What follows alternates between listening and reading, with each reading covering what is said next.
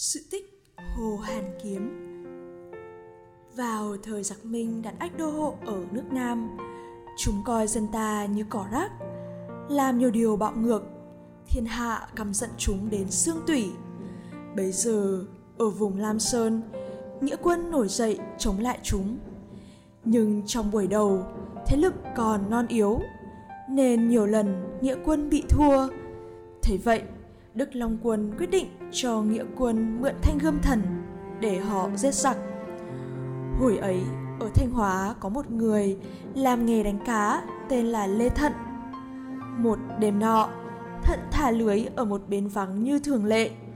Khi kéo lưới lên, chàng thấy nặng nặng, trong bụng mừng thầm, chắc là có cá to. Nhưng khi thò tay vào bắt cá, Thận chỉ thấy có một thanh sắt chàng vứt luôn xuống nước, rồi lại thả lưới ở một chỗ khác.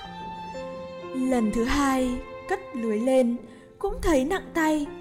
Thận không ngờ, thanh sắt vừa rồi lại chui vào lưới mình. Chàng lại nhặt lên và ném xuống sông. Lần thứ ba lại vẫn thanh sắt ấy mắc vào lưới, lấy làm quái lạ. Thận đưa lại mồi lửa nhìn xem bỗng chàng reo lên. Ha ha, một lưỡi gươm. Về sau, thận gia nhập đoàn quân khởi nghĩa lam sơn. Chàng hăng hái, gàn dạ không nề nguy hiểm. Một hôm, chủ tướng lê lợi cùng mấy người tùy tòng đến nhà thận. Trong túp lều tối om, thanh sắt hôm đó tự nhiên sáng rực lên ở xó nhà. Lấy làm lạ Lê Lợi cầm lên xem và thấy có hai chữ Thuận Thiên khắc sâu vào lưỡi gươm. Song tất cả mọi người vẫn không biết đó là báu vật. Một hôm, bị giặc đuổi, Lê Lợi và các tướng chạy tháo thân mỗi người một ngả. Lúc đi qua một khu rừng, Lê Lợi bỗng thấy một ánh sáng lạ trên ngọn cây đa. Ông trèo lên mới biết đó là một cái chuôi gươm nạm ngọc. Nhớ đến lưỡi gươm ở nhà lê thận, lê lợi rút lấy chuôi, dắt vào lưng. Ba ngày sau, lê lợi gặp lại tất cả các bạn trong đó, có lê thận.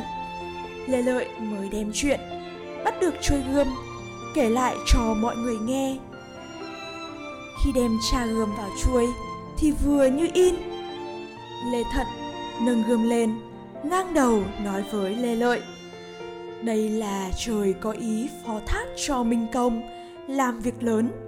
Chúng tôi nguyện đem xương thịt của mình theo Minh Công cùng với thanh gươm thân này để báo đền tổ quốc. Từ đó, nhuệ khí của nghĩa quân ngày một tăng tiến. Trong tay Lê Lợi, thanh gươm thần tung hoành khắp các trận địa làm cho quân Minh bạt vía. Uy thanh của nghĩa quân vàng khắp nơi, họ không phải trốn tránh như trước, mà xông xáo đi tìm giặc.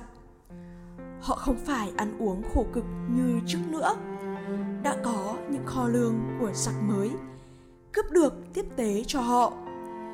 Gươm thần đã mở đường cho họ, đánh tràn ra mãi, cho đến lúc không còn một bóng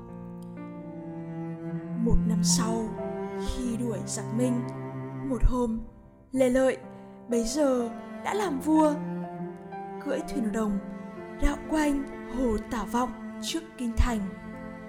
Nhân dịp đó, long quân sai rùa vàng lên đòi lại thành gươm thần.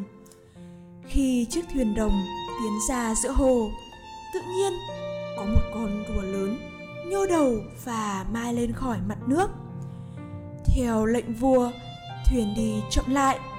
Đứng ở mạn thuyền, vua thấy lưỡi gươm thần đeo bên người tự nhiên động đậy.